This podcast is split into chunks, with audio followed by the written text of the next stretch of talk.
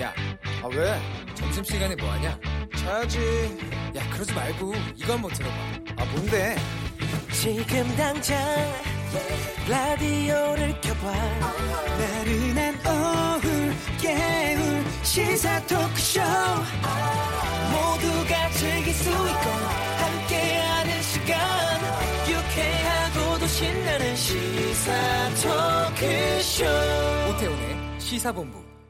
네, KBS 제1라디오 오태훈의 시사본부 2부 시작하겠습니다. 이 시각 중요한 뉴스들 정리해드리겠습니다. 방금 뉴스 KBS 보도본부 박찬형 기자와 함께합니다. 어서 오세요. 네, 안녕하세요. 예, 코로나19 여파가 이제 우리 경제에 큰 충격 주고 있고 또 고용 쪽에도 좀 안 좋은 신호들 나오고 있는데 5월 실업률 결과 나왔죠. 네, 실업자하고 실업률 통계가 나왔거든요. 근데 네. 통계 작성한 이후에 5월 기준으로 음. 어, 실업자 실업률 가장 높은 곳으로 나타났습니다. 그러니까 외환위기 이후에 5월 기준으로는 지금 실업률이 가장 높다라는 건데 먼저 통계청 발표를 보면 지난달 취업자 수가 아, 2,600여만 명으로 1년 전보다 39만 2천 명이 줄었고요. 예. 지난 3월 이후 석 달 연속해서 아, 큰 폭으로 이 취업자 수가 줄었습니다. 3개월 연속 취업자 수가 줄어든 거는 글로벌 금융위기 때 2010년 이후에 음. 에, 처음 있는 일이라고 하고요. 또 하나의 특징은 그때 당시 금융위기 때 떨어졌던 폭보다 이번에 에, 감소한 숫자가 훨씬 더 많다라는 게 또 특징입니다. 네. 취업자 수가 얼마나 줄었는지를 보면 예상대로 도소매업, 음. 뭐 소매점 길가에 있는 그런데 아니면 숙박 음식 업점 이런 데서 대체로 한 18명, 18만 명 이상 아, 줄어들었고요. 일반 기업보다는 소상공인, 자영업자 네. 이런 아. 쪽에서 취업자 수가 크게 아무래도 줄어들었습니다. 코로나의 타격을 직접적으로 받는 곳이니까. 그렇습니다. 이거 한번 생각해 보면 우리가 IMF 때를 생각해 보면 그때 굉장히 힘들었었잖아요. 그땐 대기업들 막 무너지고 그랬죠. 근데 그때 이후에 지금 5월 기준으로 가장 많이 줄었다고 하는데 사람들이 피부로 체감하기에 오 이- 지금이 IMF 때 같은가라고를 물어봤을 때그 네. 정도는 아니라고 지금 느껴지는 게 어. 이 그런 것 같습니다. 그때는 이제 저, 정규직들 일반 예. 기업들이 무너지니까 타격이 굉장히 컸었던 거고 음. 지금은 자영업자 소상공인 위주로 특히 비정규직 위주로 이렇게 막 줄어들다 보니까 체감도가 네. 더 어, 많은 것 같고요. 그때 당시에는 또 이렇게 고용보험 같은 게 잘 안 돼 있다가 지금은 음. 고용보험 같은 걸로 좀 커버되는 부분이 있기 때문에 이번에 네. 체감하는 거는 그때보다는 조금 덜한 것 같습니다. 주목할 만한 건 15세에서 29세 청년층 취업자가 18만 3천 명 감소한 반면에 60세 이상은 오히려 30만 명 이상 늘었습니다. 공공근로 때문에 그렇습니다. 예. 그러니까 정부에서 하는 사업으로 오히려 음. 이제 노인층들의 일자리는 늘어난 것으로 지금 나타났고요. 어, 이 임시 일자리도 50만 명, 앞서 말씀드렸다시피 50만 명이 줄어들었는데 상용 근로자는 또 39만 명 늘어났어요. 네. 그것도 마찬가지입니다. 일반 그 기업들, 중소기업들은 어느 정도 지금 버티고 있는데 음. 이런 임시직 위주로 해서 많이 일자리가 줄었다 이렇게 볼 수가 있을 것 같습니다.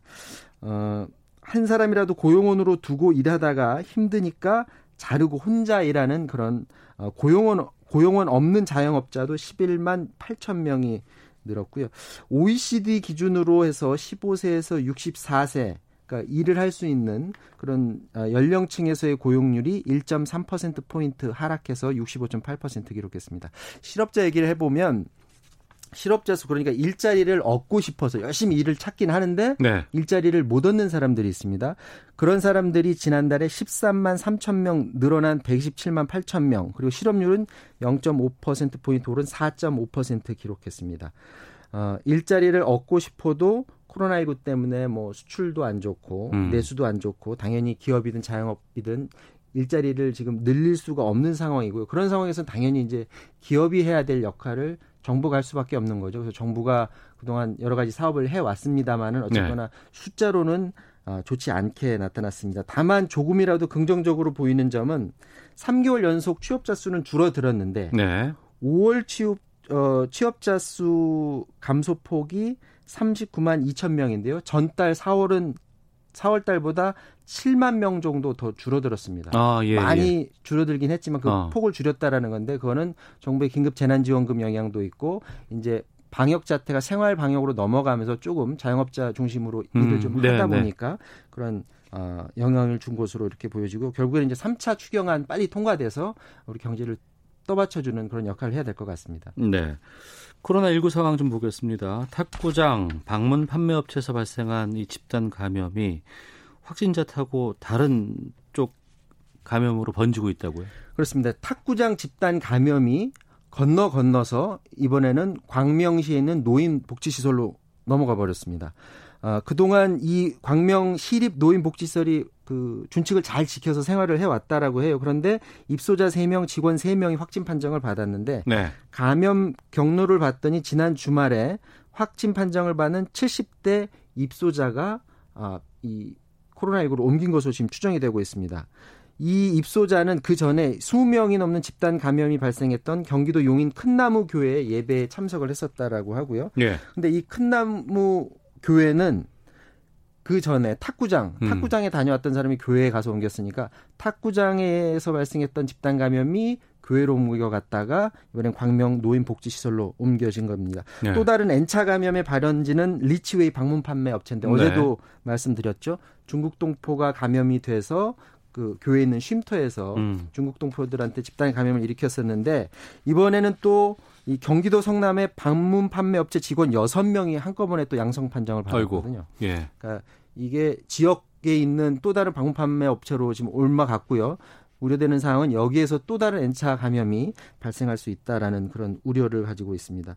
N차 감염 이렇게 계속 2차, 3차 넘어가는 것도 우려스러운 상황인데 또 다른 골칫거리가 뭐냐면 이제 원인을 알 수 없는 감염자들이 자꾸 나타난다는 거예요. 음. 그 원인을 모르면 이분이 무증상 상태에서 어, 다른 사람들한테 또 막 퍼뜨릴 수가 있는데 그걸 이제 막아낼 수가 없는 상황인데 네. 인천에서 일가족 4명이 확진됐는데 이들을 감염시킨 외할머니가 도대체 어디서 감염됐는지 아직까지 음. 파악이 안 됐다고 하고요.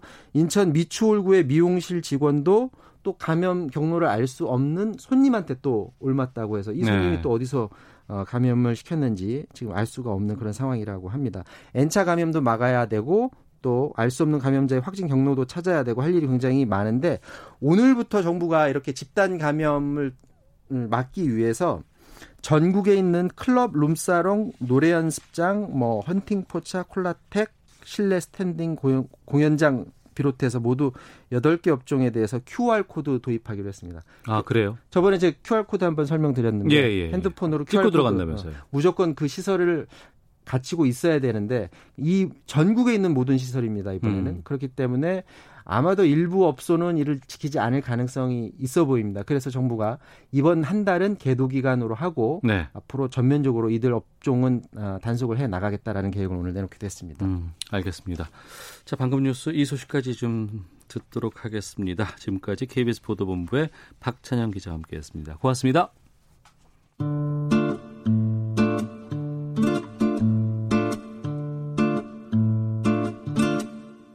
오태훈의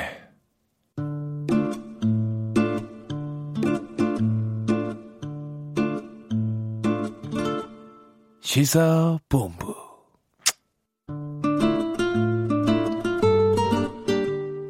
네, 1시 8분 지나고 있는데요. 시사본부는 청취 자 여러분들의 참여 기다리고 있습니다. 샵 9730으로 의견 보내주시면 됩니다. 짧은 문자 50원, 긴 문자 100원. 어플리케이션 콩은 무료로 이용하실 수 있고요.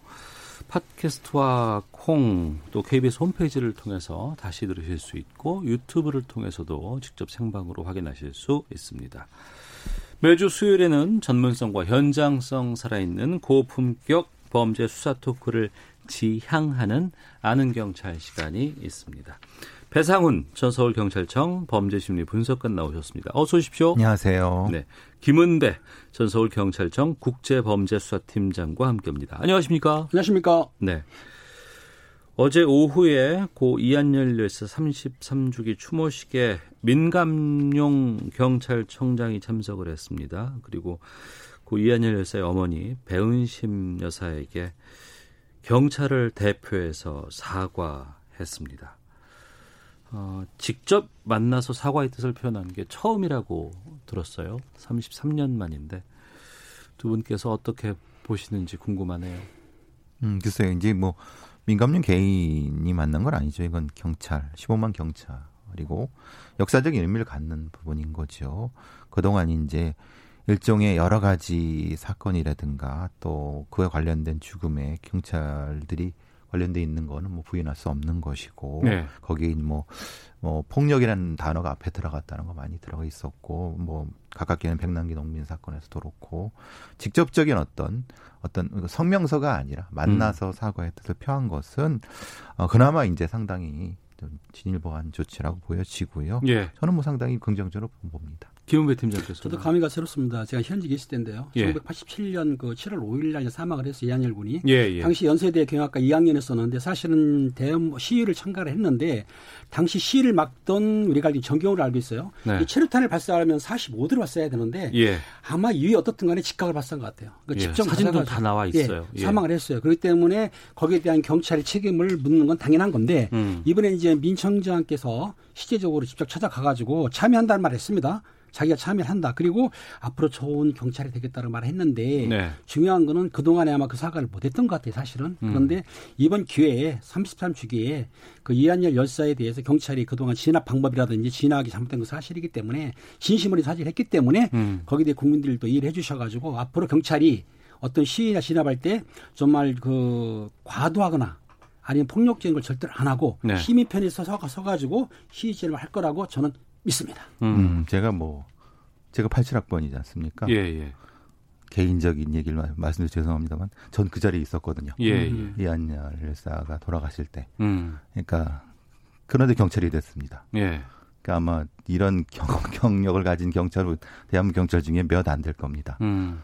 어, 그때는 그 자리에 있었고 그 뒤에 이제 경찰로서 아, 전 감회가 새롭습니다. 네. 왜냐하면 그 뒤에 경찰을 한참 뒤에 들어왔지만 아. 경, 경찰을 알게 되고 또 경찰이 또 어떤 상황인지도 알게 되고 그렇지만은 우리 사회가 한 단계 더 넘어서기 위해서는 또 하나 해야 될 일들이 과제가 있다는 것도 알게 되면서 어. 어, 오늘 이제 용산 어, 남영동 대검무실 앞에서 예, 예. 60 민주항쟁 기념식을 대통령 참석해서 했거든요. 네. 감회도 새롭고 음. 우리 시대가 한 시대를 건너가고 있구나라는 생각도 들면서 네. 반감이 교차했습니다. 그 남영동 대공분실에서 있었던 그 고문을 자행했던 분도 경찰인가요, 그러면? 경찰로 예. 봐야 되나요? 이근한 씨가 어. 있었고 예. 그렇기 때문에 당연히 경찰 계급을 가진 음. 음, 경감 계급이었죠. 아, 그거는 이제 네. 대공부실은 대공부실 요원이라고 보안부 소속 직원들이 있었는데 보안수사대죠. 예, 보안수사. 보안수사대에서 보안수사대. 예, 예, 그 이제 그 하지 말아야 될 아. 지금 말하는 고민을 하는 걸 가혹행위를 해가지고 문제가 됐는데 예. 지금 이한열 열사 같은 경우에는 고문이 아닙니다, 여러분. 그건 예, 아니고 예. 음. 시 진압 과정에서 체류탄 발사를 잘못했기 때문에 그로 인해서 사망을 하신 거예요. 그렇다 하더라도 경찰이 진압 시에는 진압 수칙을 지켜야 되고 그 시민이라든지 시 학생들의 안전을 보장해야 되는데 그걸 못했기 때문에 그, 그 경찰청장이 진심 어린 사과를 했고 음. 앞으로는 그런 일이 없을 것이라고 이제 본인이 얘기를 한 거죠. 네. 어쨌든 그건 경비 경찰입니다. 음. 부서로 나누면 경비 경찰인 거고 경비 경찰. 백골단은요? 이, 이은한 씨, 그게 경비 경찰이죠. 그것도? 어. 정식 계급을 가진 예. 경찰관의 계급을 가지니까 경찰이 책임을 져야 되는 거고 어. 이근한 씨도 역시 정식으로 경감, 경위 경감 계급을 가진 수사진의 어쨌든 보안 수사든 뭐든 음. 경찰이었기 때문에 당연히 경찰이 책임을 져야 되는 거고. 그래서 이근한 씨는 처벌을 받았죠. 그 네. 당시에 그 박종철 열사 때는 그때는 그, 그 고문을 했던 경찰관 모두가 처벌을 받았죠. 처음에는 음. 이제 숨기려고 했었는데 나중에 숨기지 못하니까 전원 그 가담했던 그 고문이 가담했던 경찰관들은 모조리 처벌을 받았습니다. 네. 다 숨기려고. 했는데 숨기지 않았기 때문에 숨길 수 없었기 때문에 처벌을 받은 거 아니에요? 그렇죠. 그 조금 네, 그렇게 봐야 되나요? 그거는 이제 예, 그 민주화의 힘으로 어. 국민의 그렇죠. 힘으로 된. 거고 사실은 그런데 제가 계속 만감이 교차한다는 것은 과제가 많습니다. 네. 아니하면 경찰 내부에서도 개혁 과제를 여러 가지 했지만은 글쎄 100의 개혁 과제가 있다고 하면 제가 보기에는 40 정도도 안 이루어지지 음. 않았거든요. 그거는 아마 경찰 개혁위원회에 있는 분들도 인정하실 겁니다. 네. 다양한 방식, 정보 경찰 문제라든가 경비 경찰의 운영 문제라든가 수사 문제라든가 이런 부분들이 아직 갈 길이 멉니다. 음. 민중의 지팡이라 그랬잖아요. 그렇죠. 예. 근데 그 우리 국민들이나 주민들을 위해서 서 있는 것보다는 국가 권력을 편에서 서 있는 경우가 과거에 꽤 많이 있었습니다. 오래 본다 그러면 제주 4.3 때도 그랬고 5.18 때도 그랬고 물론 이제 거기에 이건 나는 민중 편에 서겠다라고 하시는 분들은 다 또 퇴출당하거나 또 안 좋은 결말을 맞는 분들도 경찰 중에도 있었고요. 안병환 치안감 같은 분도 그렇죠. 계셨죠. 예, 예. 그 한번 털고 갔으면 좋겠어요. 이제, 이제 지금 경찰은 그렇지 않은 경찰이다라는 것들을 확실히 털고 좀 잘못된 건 사과하고 이번에도 보니까 배원심 여사는 말로만 사과는 소용이 없다. 실질적인 사과가 있어야 하지 않겠느냐라고 답하셨다고 하던데. 그래서 이 문제는 이제 용산, 용산 참사라든가 네. 쌍용차 진압 뭐 그 관련된 부분에서 민사상 손해배상 문제 지금 처리가 안 되고 있거든요. 음. 그 부분을 아마 언급하신 것 같아요. 배움지 연사께서는 그리고 네.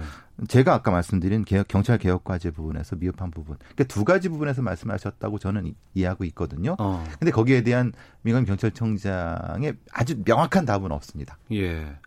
그 그야말로 그러니까 국민 편에서는 친한 경찰, 아는 경찰로 거듭났으면 좋겠다는 생각이 들고 지금이 참 적당한 계기가 아닐까 싶어요. 그렇습니다. 경찰들이 이제 시위 진압에 동원돼서 막는 건 사실입니다. 음. 법과 원칙에 따라 막는데 네. 그 현장에 하다 보면은 잠깐 좀 과잉 대응하는 경우가 있는데 음. 실제적으로 과잉 대응하게 되면은 책임자도 처벌을 받고 네. 책임자도 처벌을 받고 지금 말씀하신 교수님 말씀하신 대로 손해배상 청구도 들어오기 때문에 법에 또 정의에 맞게 앞으로는 집시 집회 집회 시위를 막는다 하더라도 아마 법에 근거해가지고 또 과잉 진압은 하지 않을 거라고 저도 믿지만 네. 일반 시민도 믿을 거예요. 아 그리고 이제 바로 서고 우뚝 선 경찰이 내 주변에 있다 그러면 얼마나 든든합니까? 그렇죠. 예, 또 국민들께서도 많은 지지 또 응원 또 보내실 것 같고요. 그렇게 된다 그러면 자 본격적으로 좀 말씀 나눠보도록 하겠습니다. 어, 지난주에 저희가 좀 다뤘었습니다.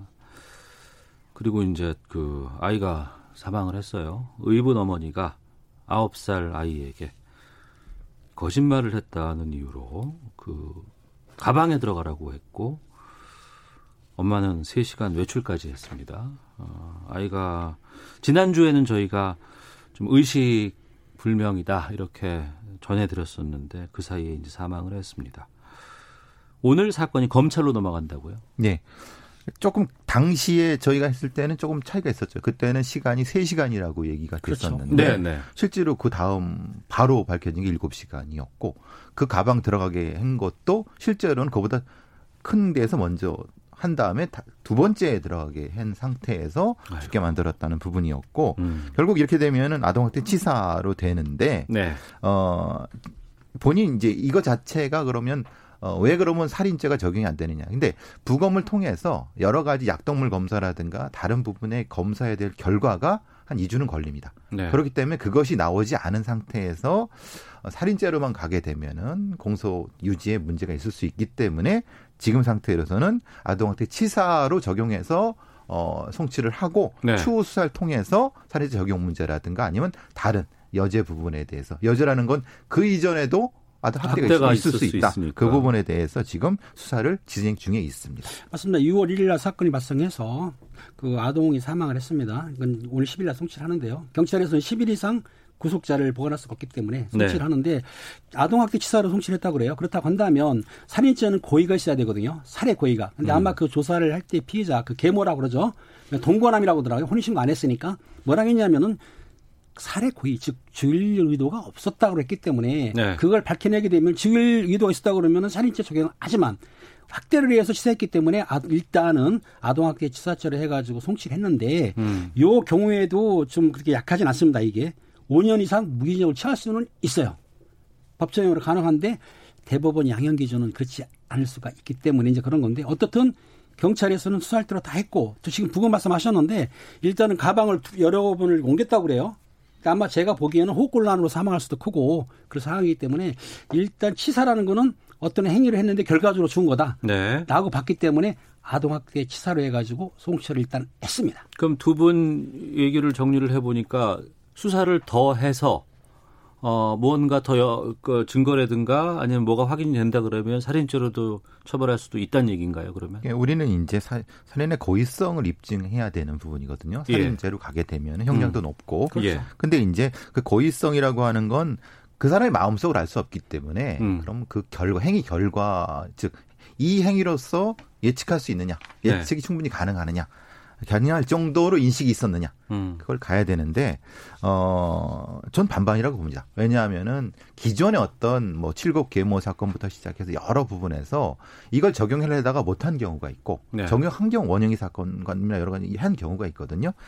case by case이기 때문에 좀 좀 수사를 조금 더 해봐야 될 것 같습니다. 그렇습니다. 만약에 그 동고남을 살해한 여성, 여성이 내가 죽일 의도는 없었다 하더라도 가방에 넣게 되면은 지식살 위험은 있다, 있었다, 느꼈다 한다면 미필적고가 가능하거든요. 그러니까 네. 직접 죽일 의사는 없지만 가방 속에 들어가면 사람이 죽을지도 모른다까지만 조사를 받거나 음. 검찰에서 다시 재수해가지고 그 정도까지만 하게 되면은 미필적 고의한 살인죄도 가능한 거죠. 네. 아홉 살 아이가 글쎄요 몸에 상처도 좀 꽤 있었다고 있었다 그러죠. 하고 예, 학대 받은 거죠. 과거에 학대에 대해서 전례도 있었다고 하고 또 확인까지도 됐다면서요. 예. 아, 참 그리고 몸무게가 아이가 또래 아이보다 상당히 좀 적었다는 뉴스가 상당히 전 충격이에요. 20kg 초반. 그러고 다른 그 비슷한 또래 평균이 한 40kg 정도니까 아, 17kg 정도 차이, 15에서 7kg 차이가 되는 거죠. 그거는 지속적으로 확대했다는 게 보통 유기방임. 그러니까 뭐, 뭐 쉽게 말하 안 먹였다는 거죠. 말하자면 안 먹이 그렇죠. 굶겼다는 이걸 형태. 왜또 비난 받나면 그 동거녀의 친자 자들이 이제 두 명이나 있는데 그 친자들은 한 40kg 나간다는 거예요, 몸무게가. 그런데 요 이부 자녀 여애만 23kg 나가니까 17kg예요. 그러면은 자기 자식은 잘 먹였고 네. 그 자기 계모죠. 쉽게 동고 남의 자녀 그 아들은 잘 안 먹였다. 그러니까 학대 방임한 거다라고 누가 보더라도 인정이 되는 거죠. 지금 이 사건 네, 이게 저는 어, 조금 좀 앞에 이걸 좀 덧붙이면은 예. 어, 우리가 이런 사건에서 살인의 고의성을 입증하기가 사실은 쉽지가 않습니다. 예.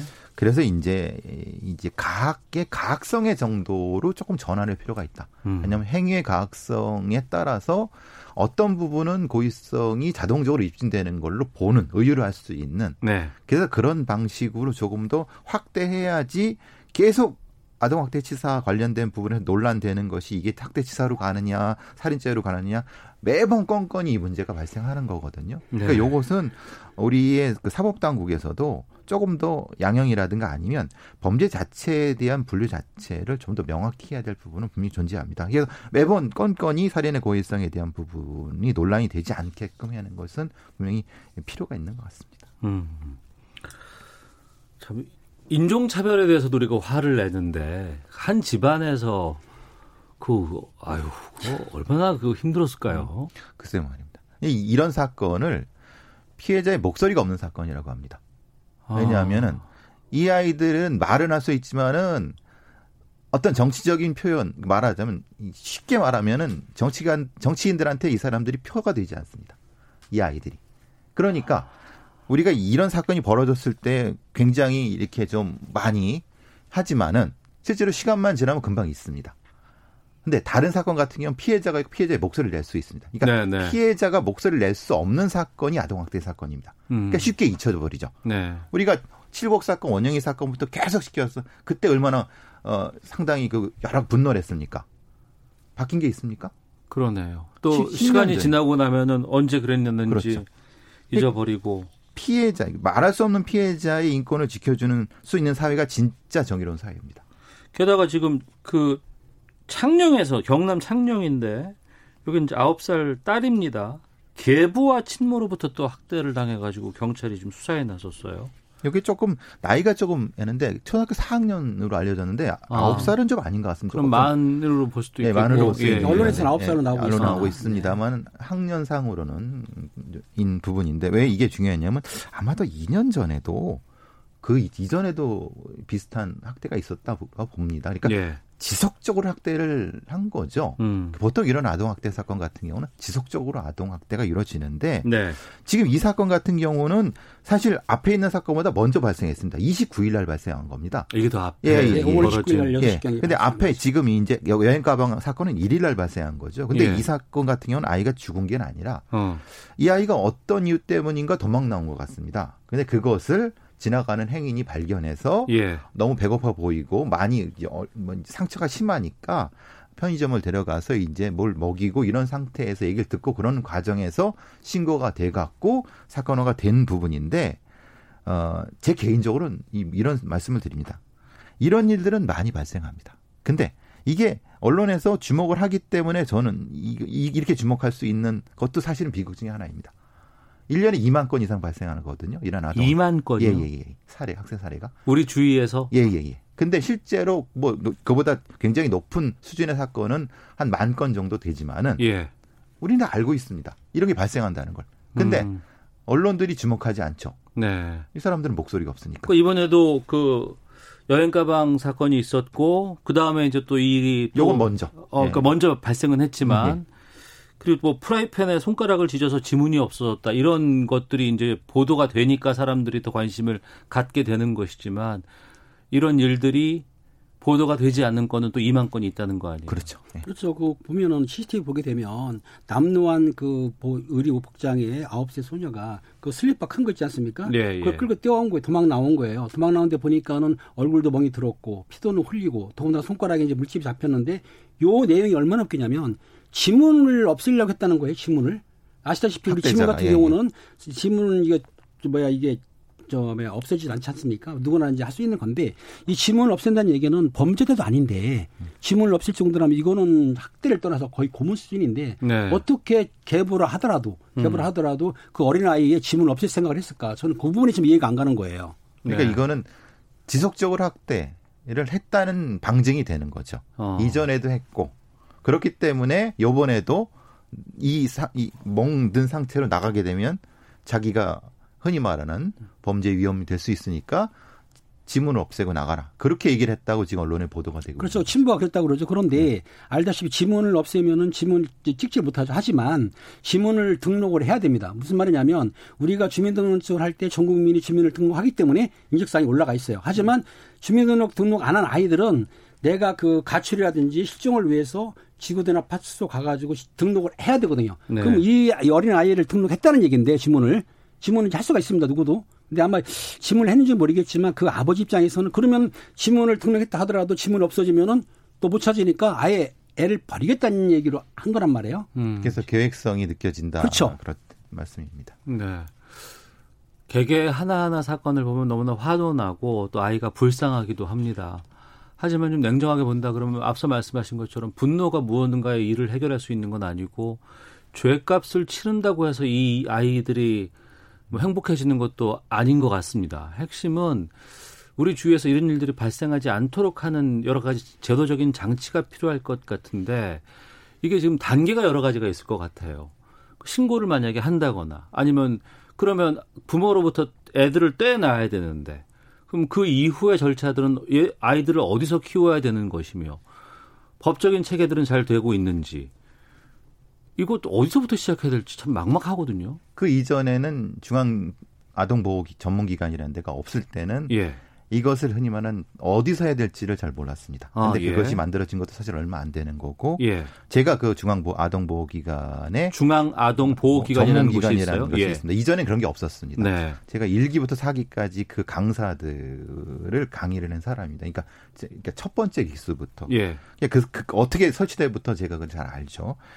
어 근데 문제는 여기 있습니다. 제가 지난주에도 말씀드렸지만은 이들한테 권한이 약하고 어. 또한 법 체계도 너무 미, 미비하고 예. 이들한테 신고를 했다 하더라도 이 접근권이 없습니다. 접근권이 낮습니다. 왜냐하면 어. 어 아동학대 신고가 왔으니까 예. 가정에 들어가서 좀 좀 조사를 하겠습니다라고 하면 부모가 어. 안 됩니다. 예. 라고 하면 못 들어간다는 거예요. 어. 경찰이 또 대동하고 들어가다 하더라도 예. 여러 이유를 통해서 거부하거나 음. 그러면 시간을 끌면 또 못 한다는 거예요. 네. 권한이 약하고 어. 또 흔히 말하면 또 전문성의 문제가 또 생기겠죠. 예. 말씀하신 그런 단계인 겁니다. 예. 첫 번째 아동학대에서 죽은 아이가 그 이전에도 신고가 됐죠. 한달 전에 그렇죠. 그 병원에 의사가 갔을 때.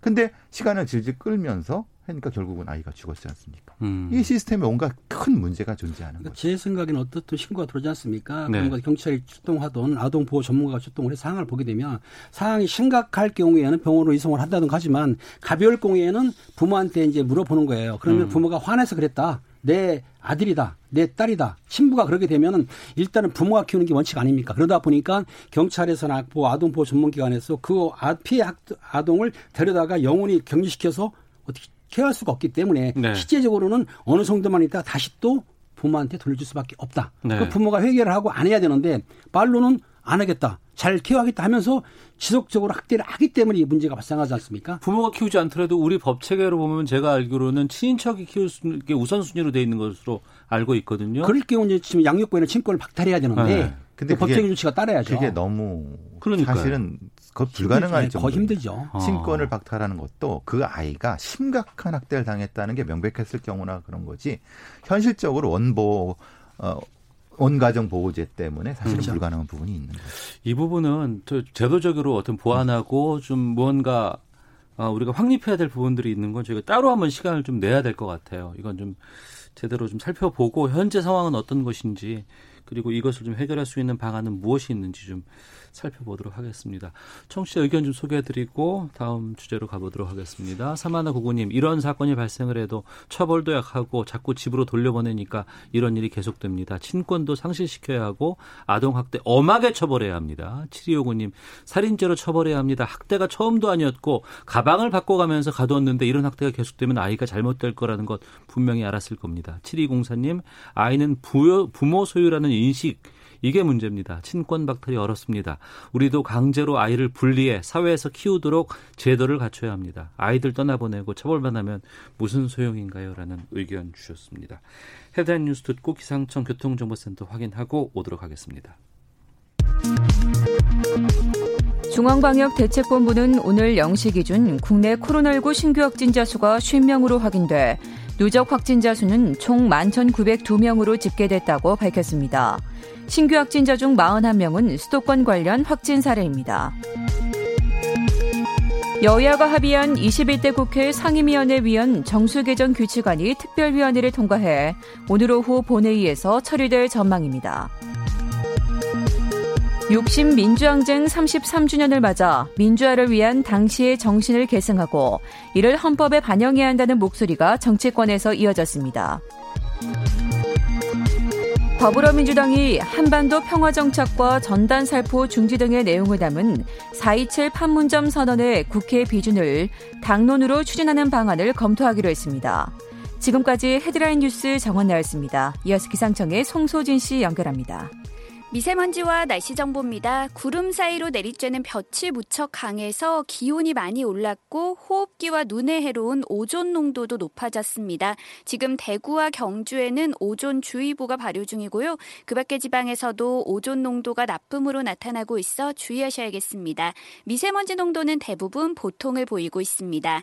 한편 하늘이 차차 흐려지면서 퇴근길 무렵부터 내일 아침 사이에는 전국에 비가 오겠습니다. 대기가 불안정해서 국지적으로 강한 비가 쏟아지겠고 제주도와 남해안에는 바람도 강하게 불겠습니다. 비가 내리기 전까지는 폭염이 이어져 오늘도 한낮 기온이 대구 35도, 서울, 대전, 광주 32도까지 올라 덥겠습니다.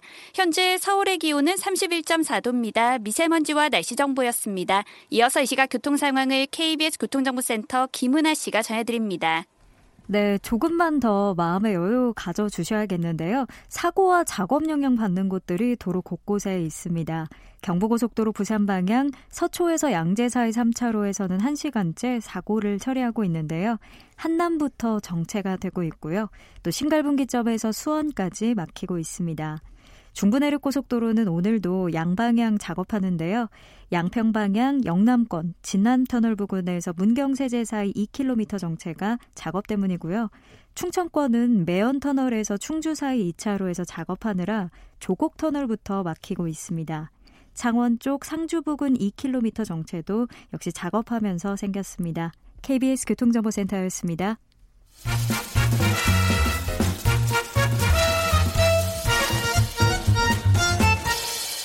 오태훈의 시사 본부. 네, 아는 경찰 돌아왔습니다. 김은배 전 서울경찰청 국제범죄수사팀장, 배상훈 전 서울경찰청 범죄심리분석관과 함께하고 있습니다. 다음 사건 좀 보겠습니다. 술에 취해 길을 가던 여성을 추행해서 현행범으로 체포된 부산지검의 부장검사 사건이 있습니다. 김은배 팀장님, 이거 어떤 사건이에요? 참 어이없는 일이 발생했습니다. 네. 그 6월 2일 오후 11시 한 20분경에요. 네. 부산 그 부산 진구에 있는 도시철도 1호선 앞에 그 도로상에서 네. 그 부산 지검에 근무하는 모, 모 부장 검사가 술이 취한 채로 네. 길을 가던 여성의 뒤를 양손 양손을 벌쳐 가지고 어깨를 잡았어요.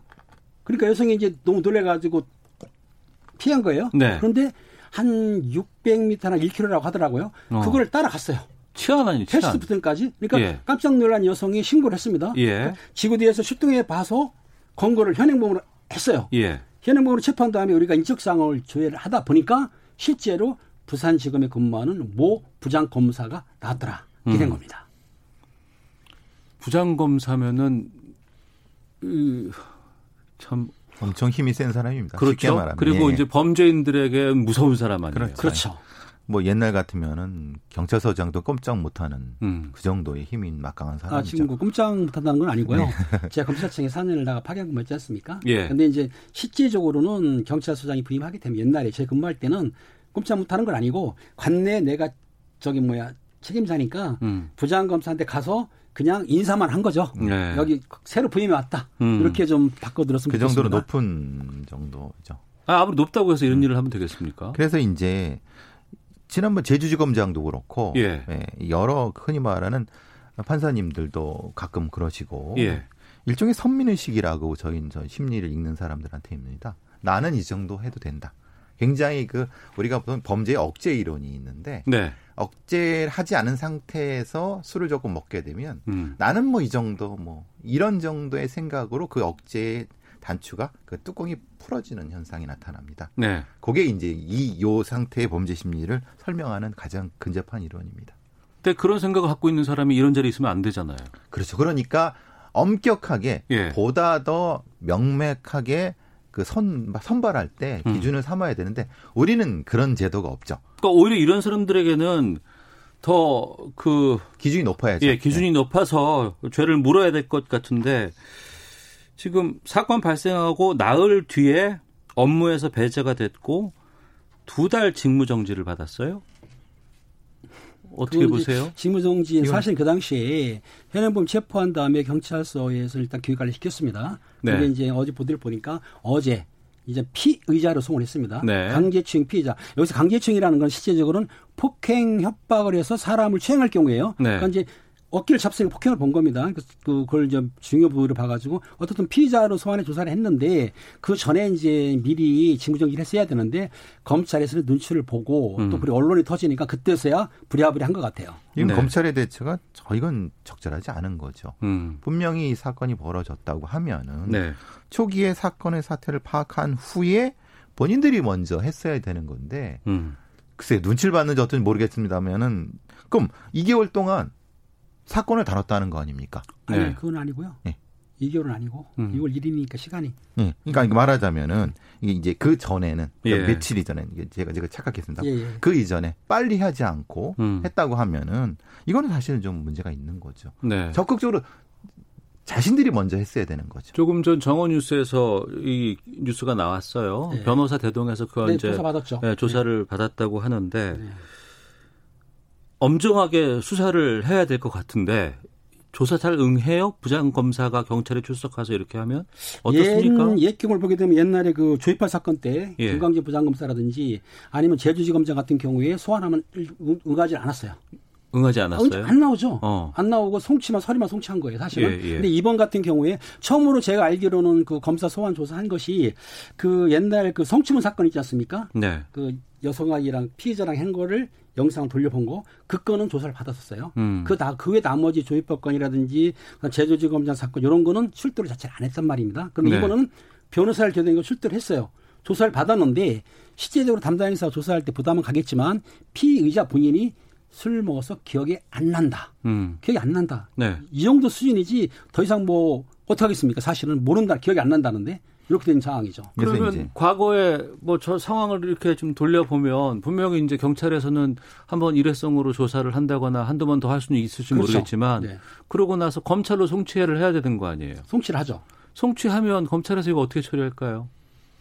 그래서 이거를 뭐라고 말씀드리기 참 애매한데 예. 기존의 어떤 경찰 내부의 성범죄가 벌어졌을 때 네. 우리가 많이 어. 얘기했던 경찰이 성범죄를 저지르면 송치하면 검찰에서는 당연히 이건 기소하겠죠. 기소하죠. 네. 예.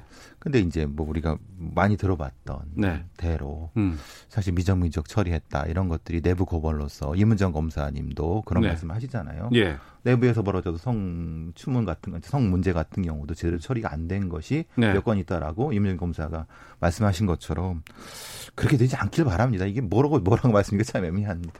그러니까 제가 보기에는 검찰에 만약 경찰에서 이제 강제추행죄를 적용하게 되면 네. 10년 이하 징역이나 1,500만 이하 벌금이에요. 네. 그럼 송치를 할 거 아닙니까? 만약에 예. 뭐 구속은 안 한다 하더라도 음. 불구속 송치한다 하더라도 검찰에서는 이 부담이 갑니다. 왜냐하면 약속 기소하기가 좀 힘들 거예요.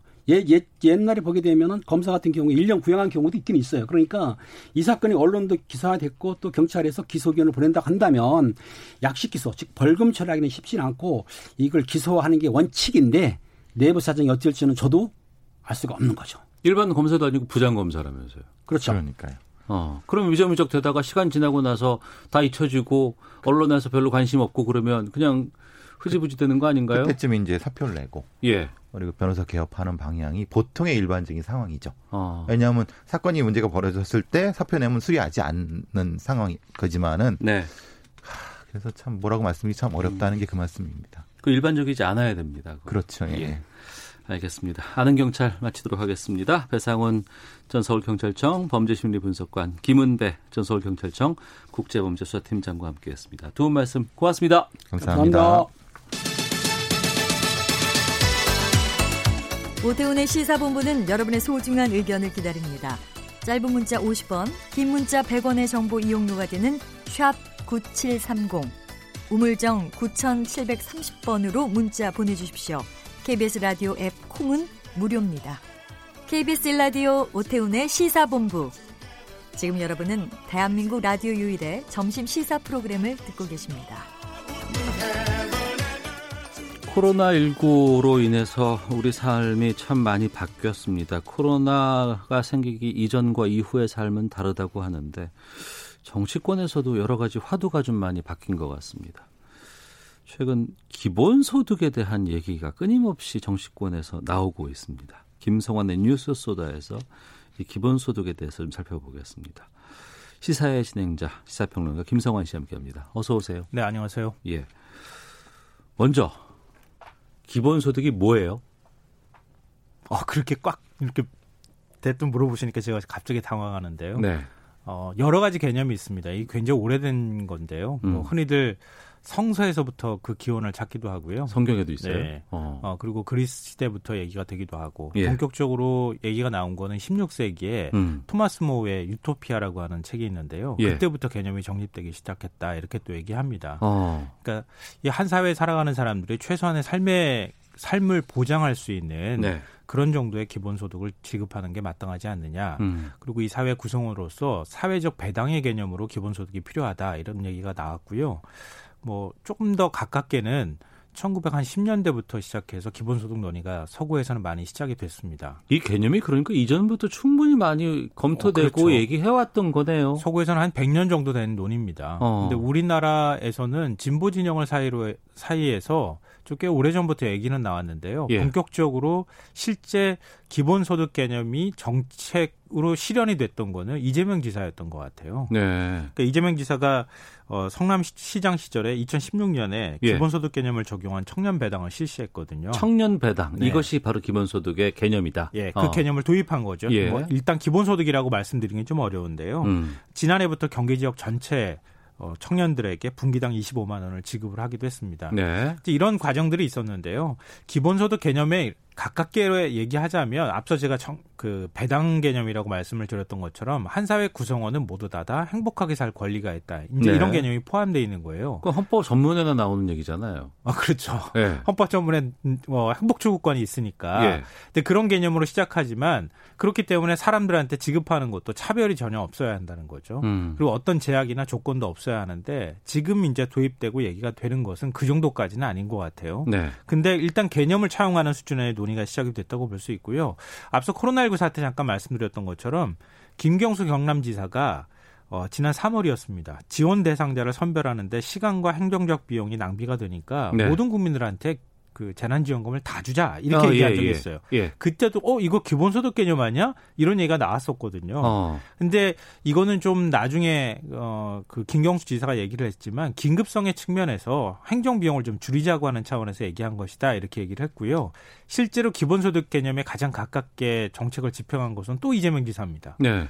경기 도민 1인당 10만 원씩 지급했잖아요. 아, 예, 예. 그러니까 물론 현금성 지원은 아니었지만 음. 기본소득 개념에 가까운 그런 지급을 했는데 어, 정부도 역시 그 개념을 좀 도입해서 소득 하위 70% 가- 가구한테 지급하겠다고 했던 것을 전 국민한테 지급하는 것으로 바꿨죠. 네. 그러면서 기본소득 논의가 만들어질 수 있는 토대가 됐다는 그러니까 형성이 됐다는 거죠. 그러니까 누구나 다 모든 사람에게 공평하게 가야 된다는 게 기본소득 이런 거 아니에요. 네, 그렇죠. 또 일회성이 아니고 지속적으로. 네. 그리고 어떤 조건도 따지지 않고. 그럼 과거에 2010년도인가 무상급식 논의가 있을 때 그것도 그러면 어떻게 보면 기, 본소득의 개념으로 볼 수도 있겠군요. 그 개념하고는 조금 차이가 있는 것 같아요. 어. 그거는 보편적 복지의 개념으로 하긴 했는데요. 복지의 개념이고. 예. 그때 이제 마동수당이나 이런 거 지급할 때 처음에는 소득 하위 90% 이렇게 잘랐잖아요. 당시 이제 지금 이제 미래통합당의 전신이라고 할수 음. 있는 정당에서 어 이거 전 국민한테 지급하는 것은 이건 모럴 해저드에 가깝다. 예, 예. 보편적 복지에 대해서 보수 쪽에서는 거부감을 갖고 있으니까. 이해정 부회장이 아들한테도 무상급식 줄 거냐 그랬었거든요. 그렇죠. 예. 또 반대 논리도 나왔어요. 어. 이건 안철수 대표가 얘기한 것이기도 한데요.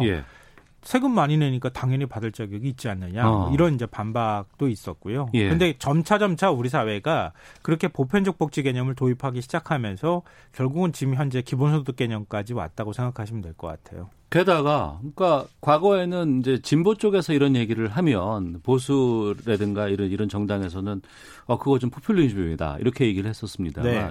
지금 통합당의 김종인 비대위원장까지도 이 기본소득 도입 얘기를 내고 있어요. 그래서 사실은 김종인 비대위원장이 정치를 참 잘한다 이런 평가를 정치인들 사이에선 받는데요. 메시지의 대가라고 예, 하잖아요. 타이밍과 의제 선점 효과를 음. 굉장히 잘 그 누리는 네. 또 만들어내는 정치인이라고 할 수 있습니다. 이게 기본소득 이번에 아 기본소득이 아니고 재난지원금 받으셨죠? 네. 받, 받고 난 다음에 어떠셨어요 기분이? 전 아직 안 받았어요. 아직 안 받으셨어요? 네, 신청 아직 안 그몇 했습니다. 퍼센트 안 되는 그 범주 안에 지금 들어가셨는데 예. 대부분은 처음에는 어 이거 전 국민한테 지급하는 게 이게 맞느냐 음. 그리고 빚을 내 가지고 지급하는 것이나 다름이 없는데 이런 반발의 목소리나 반대 목소리가 있었거든요. 네. 근데 막상 지급하고 나니까 그런 목소리가 거의 없어요. 음. 그러니까 오히려 안 받았다고 화를 내시는 분들이 있거든요. 네.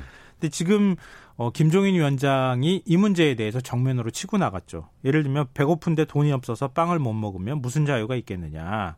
궁핍으로부터 자유를 찾아야 한다. 이런 개념을 제시하면서 기본소득 논의, 의제를 띄웠거든요. 네. 그러니까 포장을 좀 바꾸면 내용도 달라 보이잖아요. 음. 이전부터 기본소득 논의는 다 있어 왔고 실제로 정책으로 만들기도 했는데 네. 김종인 위원장이 보수 진영 쪽에 가가지고 얘기를 하니까 음. 갑자기 정치권이 이 논의로 급속히 빨려 들어간 현상이 나타난 거죠. 네.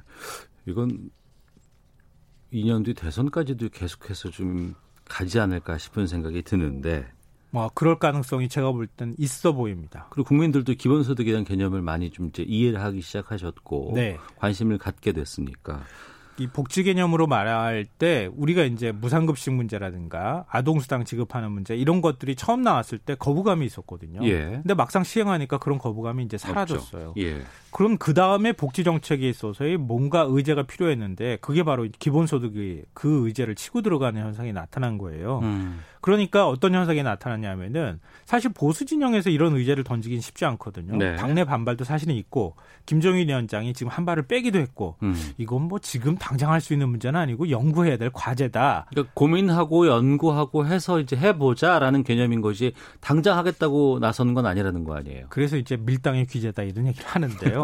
던지고 난 다음에 살짝 지금 발을 뺀 상황인데 네. 이렇게 하고 나니까 민주당이 확 흔들려요. 음. 민주당이 사실은 먼저 이런 개념을 치고 나갔어야 되는 거 아니냐 이런 얘기가 나오는 거죠. 네. 그러니까 지금 잠재적 대권 주자라고 할 수 있는 이재명 지사, 박원순 시장, 뭐 이낙연 코로나19 국난극복 위원장이 전부 다 다 이 개념에 뛰어들어서 지금 논쟁을 벌이고 있는 상황입니다. 네. 아, 받으면 다 좋죠. 예, 예. 근데 이 돈의 재원, 옷, 옷, 옷, 아, 이거 말이 안 나오네.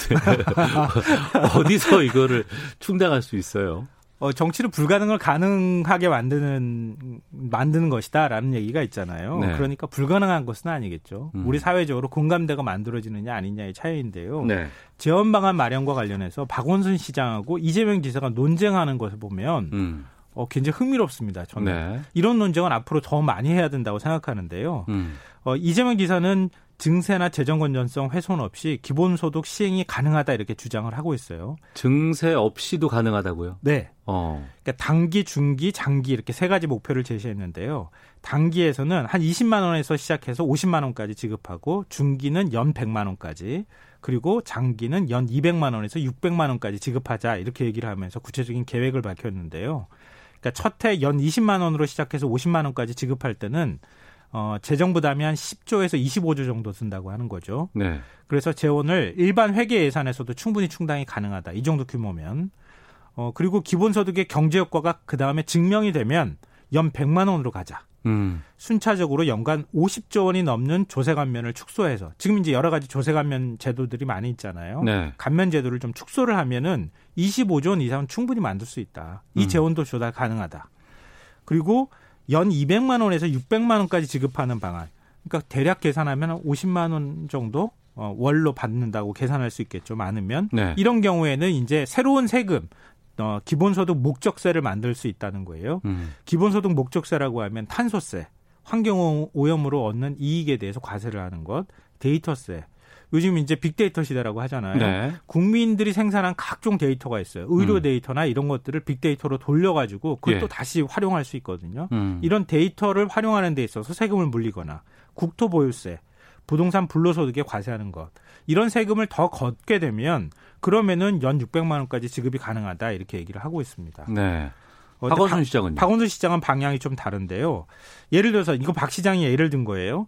연 24조 원이 우리한테 있다고 가정을 해보자. 네. 한국의 성인 인구가 약 4천만 명이고 최근 연간 실직자가 약- 약 200만 명이다. 음. 근데 24조 원으로 실직자와 정규직에 똑같이 돈을 준다고 가정을 하면 월 5만 원씩 1년에 60만 원을 지급할 수 있다. 네. 이렇게 얘기를 합니다. 음. 하지만 전 국민 고용보험을 어, 실직자한테 만약에 준다고 가정하면 월 100만 원씩 1년 기준으로 1,200만 원을 지급할 수 있다는 겁니다. 네. 똑같은 재원으로 지급한다고 하면 이게 오히려 전 국민 고용보험이 보험이 훨씬 더 정의로운 개념에 가까운 것 아니냐. 음. 그러니까 기본소득보다는 고용보험을 더 강화하는 쪽으로 가야 된다. 이렇게 방향을 좀 서로 간에 좀 달리 보고 있는 거죠. OECD 국가와 비교해 봤을 때 우리가 복지 예산이 상당히 부족하다는 얘기 참 많이 했었습니다. 예, 예, 맞습니다. 그래서 복지 쪽에다가 예산을 늘려야 된다. 뭐 지금 한 10%? 뭐 이걸 뭐 30%까지 늘려야 된다. 네, 이렇게 얘기를 해서 해 왔었는데 갑자기 지금 기본소득으로 오다 보니까 그럼 그 그동안 해 오자고 했던 복지는 어떻게 되는 건가 싶기도 하고 그 예산 이런 거 되게 좀 혼란스럽거든요. 음, 근데 이 기본소득에 대해서 비판하는 내용도 좀 있다면서요. 아, 그러니까 비판하는 내용이라기보다는요. 네. 새로운 방향이 또 한 줄기가 있는 거예요. 음. 근데 지금 말씀하셨던 게 굉장히 중요한 개념입니다. 네. 왜냐하면 이건 또 서구의 선행 연구에서 다 이루어졌던 건데요. 지금 국회에서 21대 국회에서 가장 큰 개파라고 하는 50명 정도 의원이 가입한 더 좋은 미래라고 하는 모임이 있어요. 네. 여기에서 싱크탱크 더 미래 연구소라고 하는 걸 운영하거든요. 네. 최근 보고서를 내놨어요. 이게 기본소득에 대한 보고서인데요. 그러니까 기본소득이 실현되면 복지 구조조정을 할 수밖에 없다. 아, 복지를 건드려야 된다. 예. 예를 들어서 월 100만 원을 준다고 하면은 그럼 기존의 복지하고 충돌하지 않느냐. 그렇겠죠. 예산도 중- 중복될 수 있고. 그렇죠. 예. 그러니까 생계 급여나 기초연금, 아동수당, 실업 급여 등을 음. 통폐합할 수밖에 없다. 예. 그걸 이제 기본소득이 대체하는 효과가 나타난다는 거예요. 어. 이렇게 되면 실질적인 복지 혜택이 감소하는 하향 평준화가 나타날 수 있다고 하는 겁니다. 예. 그러니까 10억 실업 급여를 예를 들면 2020년을 기준으로 해서 실업급여가 하루 기준으로 음. 6만 120원이거든요. 그거에서 낮게는 그리고 많게는 6만 6천 원 정도 주게 되는데 어, 월 50만 원의 기본소득을 준다고 가정하면 일일 기준 수급액은 16,700원 정도에 불과하다는 거예요. 네. 그러니까 기본소득을 지급하는 게 오히려 더 실업자한테는 돈을 조금 주는 조금 주는 효과로 나타날 수 있다는 거죠. 음.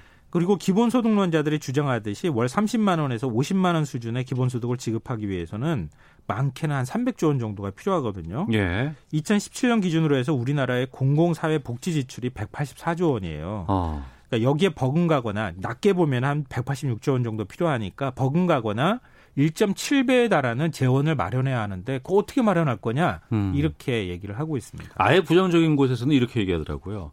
북유럽, 핀란드 이 나라에서 이미 해봤다. 근데 안 됐다더라. 이런 얘기를 참 많이 하던데 뭐가 맞아요? 음, 그거는 아닙니다. 그거는 어. 이제 우리나라의 주로 보수 언론 쪽에서 많이 주장하는 바인데요. 네. 2017년부터 어 실업 그 실업자 2,000명을 대상으로 무작위로 추출해서 우리 돈한 70만 원 남짓한 돈을 줬어요. 2천 명을 대상으로요. 예, 예. 어. 그러니까 실업자를 대상으로 지급을 했다고 하니까 고용 효과의 측면만 주목해서 봤던 거예요. 음. 근데 고용 효과는 그렇게 뚜렷하지 않다 이렇게 나와서 좀 비판하는 얘기를 하는 건데요. 네. 역으로 생각하면 기본소득을 주면 모두 나태해지지 않겠냐. 음. 구직 활동하지 않는다 이렇게 얘기를 하는데 그 지급하기 전과 후가 변화가 없다고 하면은 이런 기존의 주장이 설득력이 없다는 얘기가 되는 거고 네. 무엇보다도 삶의 만족도, 행복도에 있어서 기본소득을 받는 사람이 그렇지 않은 사람보다 상당히 높게 나왔다는 거예요. 음. 국민의 삶과 행복도에 있어서의 기본소득이 굉장히 큰 기여를 한다고 하는 점은 확인이 됐다는 겁니다. 네. 찬성을 하건 반대를 하건 아니면 유보를 하건 간에 최근에 와서 이렇게 기본소득에 대한 관심이라든가 또 이걸 좀 이렇게 생각해 보는 건 상당히 좀 긍정적인 상황 아니겠습니까? 한 100년 전쯤에는요. 예. 아, 한 요 지금 이 시점 되면은 너무 무료해서 사람들이 미칠 거다. 노동 어. 시간이 줄어서 이렇게 얘기했는데 예. 죽도록 일하잖아요. 어. 우리가 왜 일을 하는지에 대한 화두를 한번 생각해 봤으면 좋겠습니다. 알겠습니다. 코로나19를 위해서는 아프면 또 쉬어야 되는 거니까요. 네. 자, 김성환 씨와 함께 했습니다. 고맙습니다. 네, 고맙습니다. 마치겠습니다. 안녕히 계십시오.